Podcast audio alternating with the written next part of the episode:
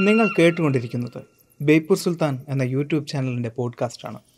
ഇതിൽ പറയുന്ന കാര്യങ്ങൾ വിശ്വസിക്കാതിരിക്കാൻ നിങ്ങളുടെ കഴിവിന്റെ പരമാവധി നിങ്ങൾ ശ്രമിച്ചുകൊണ്ടേയിരിക്കുക. ആ ശ്രമത്തെ ഞാൻ തോൽപ്പിച്ചുകൊണ്ടേയിരിക്കും. പോഡ്കാസ്റ്റ് ഇഷ്ടമായാൽ ബേപ്പൂർ സുൽത്താൻ എന്ന യൂട്യൂബ് ചാനൽ സബ്സ്ക്രൈബ് ചെയ്യുമെന്ന് പ്രതീക്ഷിക്കുന്നു.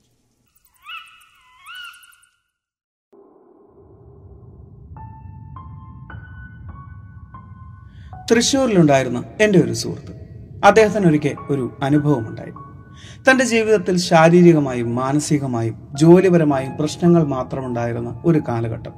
ഇതിനെല്ലാം കാരണം തനിക്കെതിരെ ആരോ ദുർമന്ത്രവാദം നടത്തിയത് കൊണ്ടാണ് എന്ന് അദ്ദേഹം വിശ്വസിച്ചു പോരുകയും ചെയ്തിരുന്നു. അങ്ങനെ അസഹ്യമായി തോന്നിയ ഒരു ദിവസത്തിൽ അദ്ദേഹം ഒരു ജോൽസിനെ വിളിച്ച് പ്രശ്നം വെക്കാൻ തീരുമാനിച്ചു. ആ കാലത്ത് ഞാൻ തൃശ്ശൂരുണ്ട്. ഒരിക്കൽ ഒരു രാവിലെ എനിക്കൊരു കോൾ വന്നു. അദ്ദേഹത്തെ അത്യാവശ്യമായി ഒന്ന് ചെന്ന് കാണണം എന്ന് പറഞ്ഞു. ഞാൻ അദ്ദേഹത്തിന്റെ വീട്ടിലേക്ക് ചെന്നു. അവിടെ ചെന്നപ്പോൾ എനിക്ക് കാണാൻ സാധിച്ചത് നിലത്ത് പൊട്ടിക്കിടക്കുന്ന ട്യൂബ് ലൈറ്റിന്റെ കഷ്ണങ്ങളായിരുന്നു ലിവിംഗ് റൂമിൽ പൊട്ടിക്കിടക്കുകയായിരുന്നു ആ കുപ്പിച്ചിലുകൾ അതിന്റെ കൂടെ കുങ്കുമവും മഞ്ഞൾപ്പൊടിയും പിന്നെ ചുവന്ന പട്ടിൽ പൊതിഞ്ഞ എന്തോ ഒരു വസ്തുവും. പ്രശ്നം വെച്ച ജോത്സ്യൻ ഉറപ്പിച്ചു പറഞ്ഞത്രേ ലിവിംഗ് റൂമിൽ കത്തിക്കൊണ്ടിരിക്കുന്ന ആ ട്യൂബ് ലൈറ്റിനുള്ളിൽ എന്തോ ഒരു വസ്തു ചാത്തന്മാർ ഒളിപ്പിച്ചു വെച്ചിട്ടുണ്ട് എന്ന്. പൊട്ടിച്ചു നോക്കിയപ്പോൾ ചുവന്ന പട്ടിൽ പൊതിഞ്ഞ് ആ വസ്തു കണ്ടെത്തുകയും ചെയ്തു. എങ്ങനെയാണത് സംഭവിച്ചത്? അതിന്റെ പിന്നിലെ രഹസ്യം എന്താണ്? കയറിപ്പോരൻ ചങ്ങായിമാരെ ബേപ്പൂർ സുൽത്താന്റെ ദുനിയാവിലേക്ക്.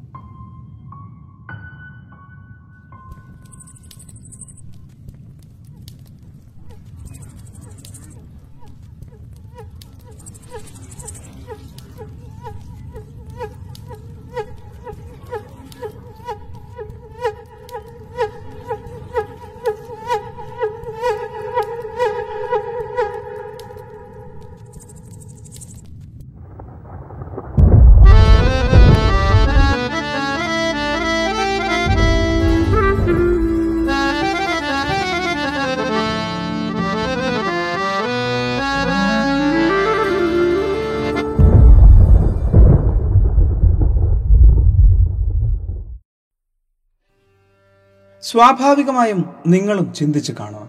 ഇത്തരം പ്രവൃത്തികളിൽ ജോത്സ്യന്മാരുടെ പങ്കിനെ കുറിച്ച് സ്ഥലം മനസ്സിലാക്കി കഴിഞ്ഞാൽ സഹായികളെ വിട്ട് കോഴിത്തലയും പശുവിന്റെ ചെവിയുമൊക്കെ കുഴിച്ചിടുന്ന ബിരുദന്മാരായ ജോത്സ്യന്മാരെ കുറിച്ച് നമ്മൾ കേട്ടിട്ടുണ്ട്.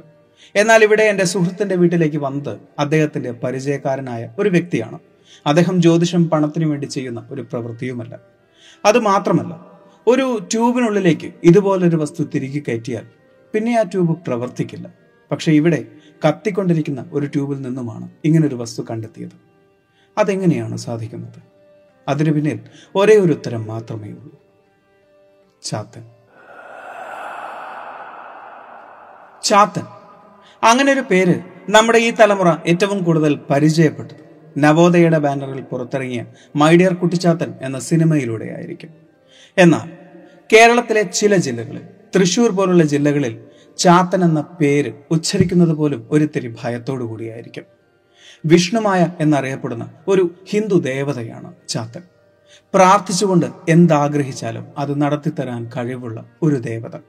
ശത്രു സംഹാരത്തിനും ആഗ്രഹ സഫലീകരണത്തിനും വശ്യത്തിനും വശീകരണത്തിനും ഏറ്റവും കൂടുതൽ ആരാധിക്കപ്പെടുന്ന ഒരു ദേവതയാണ് ചാത്തൻ. ചാത്തൻ എന്ന പേര് കേരളത്തിൽ മാത്രമേ നമുക്ക് കേൾക്കാൻ സാധിക്കുകയുള്ളൂ. കേരളത്തിലും കർണാടകത്തിലും തമിഴ്നാടിന്റെ ചില ഭാഗങ്ങളിലും മാത്രമാണ് ചാത്തനെ സേവിക്കുന്നവരെ നമുക്ക് കാണാൻ സാധിക്കുക. മറ്റേത് ദൈവങ്ങളെക്കാൾ ആരാധകർ കൂടുതലുള്ള ഒരു ദൈവ സങ്കല്പമാണ് ചാത്തൻ. ജാതിമത ഭേദമന്യേ ചാത്തൻ സേവകൾക്കായി കാശു മുടക്കി വരുന്നവരെ കേരളത്തിലുടനീളം നമുക്ക് കാണാൻ സാധിക്കും. പല ഐതിഹ്യങ്ങളും ചാത്തന്റെ ഉദ്ഭവത്തെക്കുറിച്ച് കേൾക്കാൻ സാധിക്കും. പുരാണങ്ങളെ മാറ്റി നിർത്തിയാൽ സംഘകാല കൃതികളിലെ മഹാകാവ്യങ്ങളിലൊന്നായ മണിമേഖലയിൽ ചാത്തനെക്കുറിച്ച് പ്രതിപാദിക്കുന്നുണ്ട്. ബുദ്ധമത സങ്കല്പങ്ങളെക്കുറിച്ച് വിശദീകരിക്കുന്ന അതിനെക്കുറിച്ച് പ്രതിപാദിക്കുന്ന ഒരു മഹാകാവ്യമാണ് മണിമേഖല. അതിൽ ബുദ്ധ ഭിക്ഷുക്കളെ ശാസ്തൻ എന്ന പേരിലാണ് അഭിസംബോധന ചെയ്യുന്നത്. ശാസ്തൻ എന്ന വാക്കിനെ മലയാളീകരിച്ച ഒരു വാക്കാണ് ചാത്തൻ എന്നാണ് ചരിത്രകാരന്മാർ അവകാശപ്പെടുന്നത്.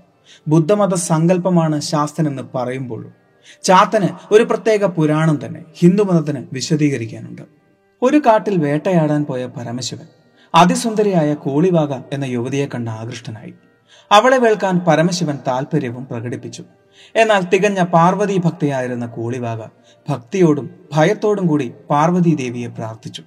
അവൾക്ക് മുമ്പിൽ പ്രത്യക്ഷപ്പെട്ട പാർവതി ദേവി ഇത് കഴിഞ്ഞ ജന്മത്തിൽ അവൾ കേട്ട ഒരു ശാപമാണ് എന്ന് ഓർമ്മിപ്പിക്കുകയും ചെയ്തു. കഴിഞ്ഞ ജന്മത്തിൽ തന്റെ സഖിയായിരുന്ന കൂളിവാക തന്റെ സമ്മതമില്ലാതെ ബാലഗണപതിക്ക് മുലയൂട്ടിയതിൽ നിന്നും ലഭിച്ച പാർവതിയുടെ ശാപമായിരുന്നത്രേ. അടുത്ത ജന്മത്തിൽ ഒരു ചണ്ടാലകുലത്തിൽ ജനിക്കണം എന്നത്. എന്നാൽ ക്ഷമ ചോദിച്ചു കരഞ്ഞ കൂളിവാകയ്ക്ക് മനസ്സലിഞ്ഞ പാർവതി ഒരു വരം നൽകി. അടുത്ത ജന്മത്തിൽ പരമശിവന്റെ പുത്രന്മാരെ മുലയൂട്ടാനുള്ള ഭാഗ്യം നിനക്കുണ്ടാവട്ടെ എന്നായിരുന്നു ആ വരം. മുജ്ജന്മ കഥ മുഴുവൻ പറഞ്ഞ് പാർവതി ദേവി കൂളിവാകയായി രൂപം മാറുകയായിരുന്നു അതിനുശേഷം പരമേശ്വരന്റെ അടുത്തേക്ക് ചെല്ലുകയും ചെയ്തു. അന്ന് പരമേശ്വരനും കൂളിവാകയായി രൂപം മാറിയ പാർവതി ദേവിക്കും മുന്നൂറ്റി തൊണ്ണൂറ് പുത്രന്മാരുണ്ടായിരുന്നതായി ഐതിഹ്യങ്ങൾ പറയുന്നു. ആ പുത്രന്മാരെ പാർവതി ദേവി കൂളിവാകയ്ക്ക് കൈമാറുകയും അവർ കൂളിവാഗയുടെ സംരക്ഷണത്തിൽ വളരുകയും ചെയ്തു. ഏഴാം വയസ്സുവരെ അവർ ചണ്ടാലകുലത്തിൽ വളർന്നു. കൂട്ടത്തിൽ ഏറ്റവും ഇളയവൻ ഒരിക്കൽ കാട്ടിലൂടെ സ്വന്തം വാഹനമായ മാടൻ പോത്തിൽ സഞ്ചരിക്കവേ. അവനു മുമ്പിൽ നാരദൻ പ്രത്യക്ഷപ്പെട്ടു. അവന്റെ അച്ഛനും അമ്മയും ശിവനും പാർവതിയുമാണ് എന്നവനെ ബോധ്യപ്പെടുത്തുക എന്നതായിരുന്നു നാരദന്റെ ഉദ്ദേശം. ഇതറിഞ്ഞ പാട് അച്ഛനെയും അമ്മയെയും കാണാൻ അവൻ ആഗ്രഹമായി. ഉടനെ കൈലാസത്തിലേക്ക് അവൻ വെച്ചുപിടിച്ചു. എന്നാൽ കൈലാസത്തിൽ വെച്ച് ശിവന്റെ വാഹനമായ നന്ദി അവനെ തടയുകയായിരുന്നു. എന്നാൽ അച്ഛനെയും അമ്മയെയും കാണാൻ വേണ്ടി അവൻ സ്വന്തം രൂപം മാറി മഹാവിഷ്ണുവായി മാറുകയായിരുന്നു.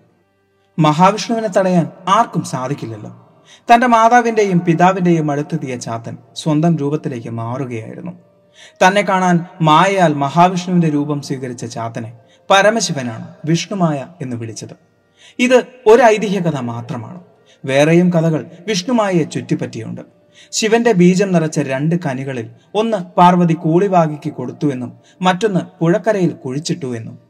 കൂളിവാക താൻ ഭക്ഷിച്ച കനിയിൽ നിന്നും ഗർഭം ധരിച്ച് പ്രസവിച്ച ഒരു കുഞ്ഞാണ് ചാത്തനെന്നും പുഴക്കരയിൽ കുഴിച്ചിട്ട കനിയിൽ നിന്നുമാണ് മറ്റ് മുന്നൂറ്റി തൊണ്ണൂറ് മായച്ചാത്തന്മാരുണ്ടായത് എന്നും മറ്റൊരു കഥയിൽ പറയുന്നു. ഈ പറഞ്ഞ കഥകളെല്ലാം നമ്മുടെ യുക്തിക്ക് നിരക്കാത്തതാണ്. അതുകൊണ്ട് തന്നെ അവയെ കഥകളാക്കി മാത്രം കണ്ടാൽ മതിയാകും.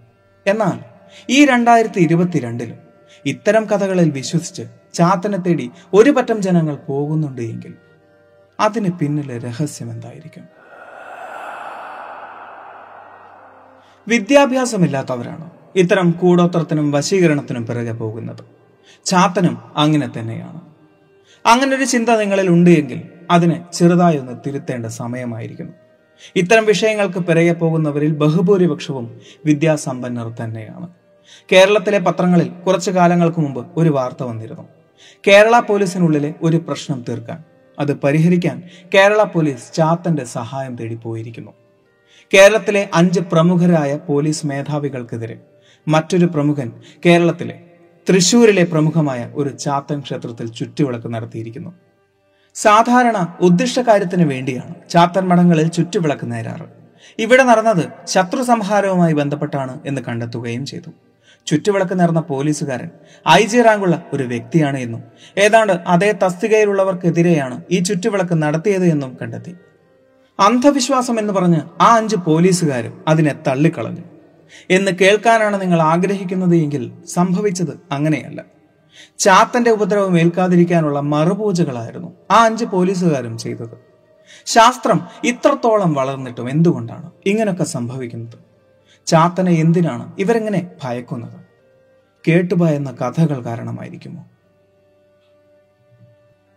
പറഞ്ഞു കേട്ട ഒരു കഥയാണ്.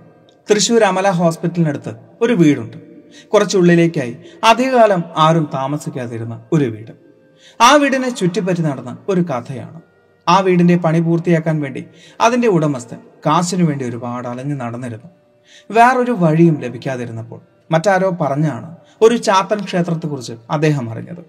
നമ്മൾ പ്രാർത്ഥിച്ചാൽ എന്തും ലഭിക്കുന്ന ഒരു ചാത്തൻ ക്ഷേത്രത്തെക്കുറിച്ച്. അവിടെ പ്രാർത്ഥിച്ചാൽ നിങ്ങൾക്ക് ആവശ്യമുള്ള കാശ് ലഭിക്കും എന്ന് അയാൾ പറഞ്ഞു. എന്നാൽ കൊടുക്കാമെന്നേറ്റ സമയത്തും ആ പണം തിരികെ കൊടുക്കണമെന്നും അയാൾ പറഞ്ഞു. അതിൽ വിശ്വസിച്ച് ആ ഉടമസ്ഥൻ പ്രാർത്ഥിക്കാൻ ആരംഭിച്ചു. അത്ഭുതമെന്ന് പറയട്ടെ. തനിക്ക് ആവശ്യമുള്ള പണം അയാൾക്ക് ലഭിച്ചു. വീട് പണി പൂർത്തിയാക്കുകയും ചെയ്തു.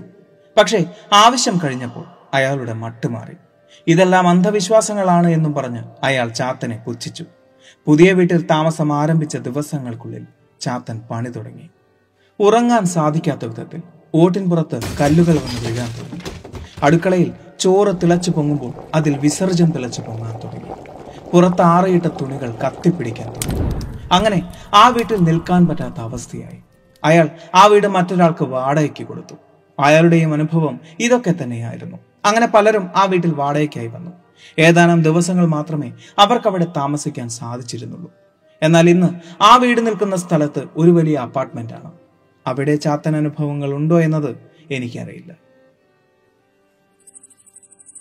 കാസർഗോഡ് ഉദുമ എന്നൊരു സ്ഥലമുണ്ട്. അവിടെ ഒരു വീട്ടിൽ താമസിക്കുന്ന ആളുകളെ ചാത്തൻ ഉറങ്ങാൻ സമ്മതിക്കുന്നില്ല എന്നൊരു വാർത്ത കേട്ടിരുന്നു. ആ വീട്ടിൽ അമ്മയും മക്കളും മാത്രമേ താമസിക്കുന്നുണ്ടായിരുന്നുള്ളൂ. അവരുടെ ഭർത്താവ് ഗൾഫിൽ ജോലി ചെയ്യുകയാണ്. ഗൾഫിൽ ജോലി ചെയ്ത് കിട്ടിയ കാശ് കൊണ്ടുണ്ടാക്കിയ വീട്ടിൽ തനിക്ക് താമസിക്കാൻ സാധിക്കുന്നില്ല എന്നായിരുന്നു അവരുടെ പരാതി. ഒന്നുറക്കം പിടിച്ചു വരുമ്പോൾ ശക്തമായി ആരോ വാതിലടിക്കുന്ന ശബ്ദം. ഗ്ലാസും പാത്രങ്ങളും എറിഞ്ഞു പൊട്ടിക്കുന്ന ശബ്ദം. കിടക്ക തനിയെ കത്തുന്നു. അലമാരയിൽ അടുക്കി വെച്ചിരിക്കുന്ന വസ്ത്രങ്ങൾ ആരോ എടുത്ത് പുറത്തു കൊണ്ടുപോയി കത്തിക്കുന്നു. ഗൾഫിൽ പണിയെടുത്തുണ്ടാക്കിയ വീട് ഒരു പ്രതിസന്ധി വന്നപ്പോൾ മറ്റൊരാൾക്ക് വിൽക്കുകയായിരുന്നു. അതേ വീട്ടിലാണ് ആ കുടുംബം വാടകയ്ക്ക് താമസിക്കുന്നത്. എന്നാൽ എത്രയും പെട്ടെന്ന് വീട് ഒഴിഞ്ഞു കൊടുക്കണമെന്ന് ആ വീട് വാങ്ങിയ ആൾ ആവശ്യപ്പെട്ടു. അതിന് വീട്ടുകാർ വഴങ്ങാത്തതിന്റെ പേരിൽ ഉടമസ്ഥൻ ചാത്തൻ സേവ നടത്തുകയായിരുന്നുവെന്ന് വീട്ടുകാർ പറയുന്നു. എന്നാൽ താൻ അങ്ങനൊന്നും ചെയ്തിട്ടില്ല എന്ന് ആ ഉടമസ്ഥൻ ഉറപ്പിച്ച് പറയുകയും ചെയ്യുന്നു. ഇത്രയൊക്കെ പല വാർത്തകളിലൂടെയും നമ്മൾ അറിഞ്ഞ കാര്യങ്ങളാണ്. ചാത്തനോട് കളിക്കണ്ട എന്നുള്ള കമന്റുകളെല്ലാം അതിന് താഴെ നമുക്ക് കാണാനും സാധിക്കും. എന്നാൽ അതിന് ശേഷം നടന്ന പലതും ശ്രദ്ധ പിടിച്ചു പറ്റിയില്ല. ആ വീട് പോവാതിരിക്കാനും ഉടമസ്ഥനെ ഭയപ്പെടുത്താനും വേണ്ടി ഗൾഫിലിരുന്ന ഭർത്താവും വീട്ടിലിരുന്ന ഭാര്യയും കൂടി നടത്തിയ ഒരു നാടകമായിരുന്നു നമ്മൾ വാർത്തകളിൽ കേട്ടത്. കിടക്ക കത്തിച്ചതും പാത്രങ്ങൾ എറിഞ്ഞ് പൊട്ടിച്ചതുമെല്ലാം വീട്ടുകാരെ തന്നെയായിരുന്നു എന്ന് അവർ തന്നെ സമ്മതിക്കുകയും ചെയ്തിട്ടുണ്ടായിരുന്നു. പല വിചിത്രമായ കൊട്ടേഷനുകളും കുട്ടിച്ചാത്തൻ ഏറ്റെടുക്കാറുണ്ട് എങ്കിലും നമ്മൾ കഥകളിലൂടെയും അനുഭവങ്ങളിലൂടെയും ഏറ്റവും കൂടുതൽ കേട്ടിട്ടുള്ളത് ചാത്തനേറ് തന്നെയാണ്. ശൂന്യതയിൽ നിന്നും നമ്മുടെ വീടിന്റെ പുറത്തേക്ക് പാഞ്ഞു വരുന്ന ഉരുളൻ കല്ലുകൾ.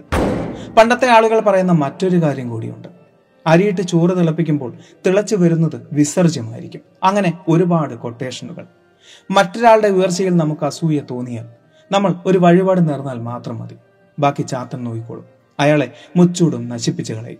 മഠാധിപതിയുടെ മുമ്പിൽ ചെന്ന് നമ്മുടെ ആവശ്യം അറിയിച്ചാൽ മാത്രം മതി. ചാത്തൻ എടുക്കും എന്ന് മാത്രമേ അവർ പറയൂ. അതിനർത്ഥം നമ്മുടെ കേസ് ചാത്തൻ ഏറ്റെടുത്തു എന്ന് തന്നെയാണ്. സാധാരണ മഠങ്ങളിൽ ചൊവ്വയും വെള്ളിയും ചാത്തൻ ഉറഞ്ഞു തുള്ളാറുണ്ട്. തുള്ളിയിരിക്കുന്ന ചാത്തന്റെ കൂടെ മഠാധിപതിയും കാണും. ഭക്തന് തന്റെ ആവശ്യം പറയാം. അതിനുള്ള മറുപടി ചാത്തൻ തരും. അങ്ങനെ പെട്ടെന്ന് കേട്ടാൽ മനസ്സിലാവുന്ന ഒരു ഭാഷയാവില്ല അത്. അതിനെ മഠാധിപതി വിശദീകരിച്ചു തരും. അപ്രകാരം ഭക്തൻ ചെയ്താൽ ആഗ്രഹം നടക്കും. വാറ്റിയെടുത്ത ചാരായമായിരുന്നു ചാത്തന്റെ ഏറ്റവും വലിയ വഴിപാട്. വീത് വയ്ക്കുക എന്നാണ് പൊതുവെ പറയാറ്. നല്ല നാടൻ കോഴിക്കറി പുട്ട് അവിൽ നനച്ചത് വാറ്റ് തുടങ്ങിയവയാണ് ചാത്തന് ഏറ്റവും പ്രിയം. ചാത്തന്റെ പേരിൽ മനുഷ്യർ തന്നെയാണ് ഇതെല്ലാം ഭക്ഷിക്കുന്നത് എന്ന് പ്രത്യേകിച്ച് പറയേണ്ടതില്ലല്ലോ. തൊണ്ണൂറ്റിയാറിൽ വാറ്റ് നിരോധിച്ച ശേഷം വിദേശ ബ്രാൻഡുകളിലേക്ക് മൂപ്പർ കടന്നു കഴിഞ്ഞിരിക്കുന്നു. ഇപ്പോൾ ശുദ്ധമായ തെങ്ങിൻകള്ളിനേക്കാൾ ചാത്തനേറെ ഇഷ്ടം വിദേശ ബ്രാൻഡുകൾ തന്നെയാണ്. വാറ്റുന്നത് ചാത്തന് വേണ്ടിയാണ് എന്ന് പറഞ്ഞാൽ നിയമം കേൾക്കില്ലല്ലോ. ഏതാണ്ട് നൂറ് വർഷങ്ങൾക്ക് മുമ്പ് കേരളം കുട്ടിച്ചാത്തന്റെ നാട് തന്നെയായിരുന്നു. കുട്ടിച്ചാത്തനെ കുറിച്ച് ഒരുപാട് ശല്യങ്ങളും പരാതികളും അന്നുണ്ടായിരുന്നു. ഒരിക്കൽ ഒരു സായിപ്പ് ശ്രീനാരായണ ഗുരുദേവനെ തേടി വന്നു. അദ്ദേഹത്തിന് പറയാനുണ്ടായിരുന്നത് ആരോ തനിക്കെതിരെ ചാത്തനെ ഉപയോഗിക്കുന്നു എന്നായിരുന്നു. ശ്രീനാരായണ ഗുരു അദ്ദേഹത്തോട് പറഞ്ഞത് അങ്ങനെയൊന്നും ഇല്ല എന്നും അതൊക്കെ വെറും തോന്നലാണ് എന്നുമായിരുന്നു. എന്നാൽ സായിപ്പ് സമ്മതിക്കുന്നുണ്ടായിരുന്നില്ല. എന്തെങ്കിലും പ്രതിവിധി ചെയ്തു തന്നേ മതിയാവൂ എന്ന് അദ്ദേഹം ചടിച്ചു ഗുരു കണ്ണടച്ച് കുറച്ചു നേരം പ്രാർത്ഥിച്ചു. എന്നിട്ട് ചാത്തന് ഒരു കത്തെഴുതി. പ്രിയപ്പെട്ട ചാത്ത ഈ സായിപ്പ് എനിക്ക് വേണ്ടപ്പെട്ടയാളാണ്. ഇനി ഇദ്ദേഹത്തെ ഉപദ്രവിക്കരുത് എന്ന്. ആ കത്ത് കിട്ടിയപാട് സായിപ്പിന് ഒരുപാട് സന്തോഷമായി. അയാൾ ആ കത്തുമായി വീട്ടിൽ ചെന്നു. പിന്നീട് അയാൾക്ക് യാതൊരുവിധ ചാത്തനുപദ്രവങ്ങളും ഉണ്ടായിട്ടില്ലത്രേ. ഇതറിഞ്ഞ മറ്റു പലരും കത്തുകൾക്കായി വന്നതായും ഗുരു പറഞ്ഞതായി പറയപ്പെടുന്നു. ഗുരുവിന്റെ കത്ത് കിട്ടി എന്നതുകൊണ്ട് ചാത്തൻ തന്റെ ഉപദ്രവം നിർത്തിയതാണോ. അതോ ഗുരു ഇങ്ങനൊരു വിഷയത്തിൽ ഇടപെട്ടു എന്നതുകൊണ്ട് ചാത്തനെ മുൻനിർത്തി ഉപദ്രവിച്ചിരുന്ന ചില മനുഷ്യർ തങ്ങളുടെ പ്രവർത്തികൾ നിർത്തി എന്നതാണ്. അതോ ഗുരുവിന്റെ കത്ത് കിട്ടി എന്നതുകൊണ്ട് ഇനി ഒന്നും സംഭവിക്കില്ല എന്ന് ആ സായിപ്പിന്റെ മനസ്സ് വിശ്വസിച്ചതാണ്. നമ്മുടെ രാജ്യത്തെ ശാസ്ത്രബോധം വളർത്തണമെന്ന് നമ്മുടെ ഭരണഘടന തന്നെ പറയുന്നുണ്ട്. എന്നാൽ ഇവിടെ സംഭവിച്ചുകൊണ്ടിരിക്കുന്നത് ബാധയൊഴിപ്പിക്കലും ചാത്തൻ സേവയും തന്നെയാണ്. ഇതിനെല്ലാം ഒരു മാറ്റം സംഭവിക്കണമെങ്കിൽ അന്ധവിശ്വാസങ്ങൾക്കെതിരെ ഒരു നിയമം വരേണ്ടതുണ്ട്. കേൾക്കുമ്പോൾ ഒരു തമാശ കേൾക്കുന്നത് പോലെ തോന്നുന്നുണ്ടാവുമല്ലേ? അന്ധവിശ്വാസങ്ങൾക്കെതിരെ ഒരു നിയമവും അതിനുള്ള സാധ്യത എന്താണ്? എന്നൊക്കെയാവും നിങ്ങളിൽ പലരും ഇപ്പോൾ ചിന്തിച്ചുകൊണ്ടിരിക്കുന്നുണ്ടാവുക. അങ്ങനെ ഒരു നിയമം നമ്മുടെ രാജ്യത്ത് ആദ്യമായി നിലവിൽ വന്നത് മഹാരാഷ്ട്രയിലാണ്. Anti superstition act.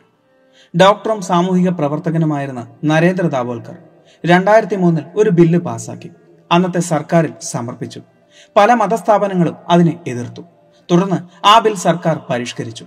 എന്നിട്ടും പത്ത് വർഷങ്ങളോളം ആ ബിൽ പാസ്സാകാതെ കിടന്നു. രണ്ടായിരത്തി പതിമൂന്നിൽ ദാബോൽക്കറെ ഒരു ഹിന്ദു ഭീകര സംഘടന വെടിവെച്ച് കൊല്ലുകയായിരുന്നു. ആ സംഭവത്തോടെ അന്നത്തെ മഹാരാഷ്ട്ര സർക്കാർ ഓർഡിനൻസിലൂടെ ആന്റി സൂപ്പർസ്റ്റിഷൻ ആക്ട് പ്രാബല്യത്തിൽ കൊണ്ടുവരികയായിരുന്നു. അത് നിയമസഭയിലൂടെ പാസ്സാക്കുകയായിരുന്നു. കഴിഞ്ഞ ഏഴു വർഷമായി നമ്മുടെ രാജ്യത്ത് അങ്ങനൊരു നിയമമുണ്ട്. എന്നിട്ടും നമ്മൾ ചാത്തന്റെയും മാടന്റെയും പിറകെ സഞ്ചരിച്ചു കൊണ്ടിരിക്കുകയാണ് നരേന്ദ്ര ദാബോൽക്കറിനെ പോലെ തന്നെ അന്ധവിശ്വാസങ്ങൾക്കെതിരെ പോരാടിയിരുന്നവരാണ് കൽബുർഗിയും ഗൗരി ലങ്കേഷും. അവരും മൃഗീയമായി തന്നെ കൊല ചെയ്യപ്പെട്ടു. അവരുടെ മരണത്തിന് ശേഷമാണ് കർണാടക സർക്കാർ അന്ധവിശ്വാസങ്ങൾക്കും ദുർമന്ത്രവാദത്തിനുമെതിരെ ഒരു ബില്ല് പാസ്സാക്കുന്നത് നിങ്ങളിൽ ചിലരെങ്കിലും ചിന്തിക്കുന്നുണ്ടാവും. ഇതുകൊണ്ട് നമുക്ക് എന്താണ് ഒരു നേട്ടം എന്ന്. കഴിഞ്ഞ ഏഴ് വർഷങ്ങളായി ഇങ്ങനൊരു നിയമം നമ്മുടെ കൂടെയുണ്ട്. അതുകൊണ്ട് തന്നെ കർണാടകയിലും മഹാരാഷ്ട്രയിലും അന്ധവിശ്വാസങ്ങൾക്കും ദുർമന്ത്രവാദങ്ങൾക്കുമെതിരെ രജിസ്റ്റർ ചെയ്തത് വെറും രണ്ട് കേസുകൾ മാത്രമാണ്.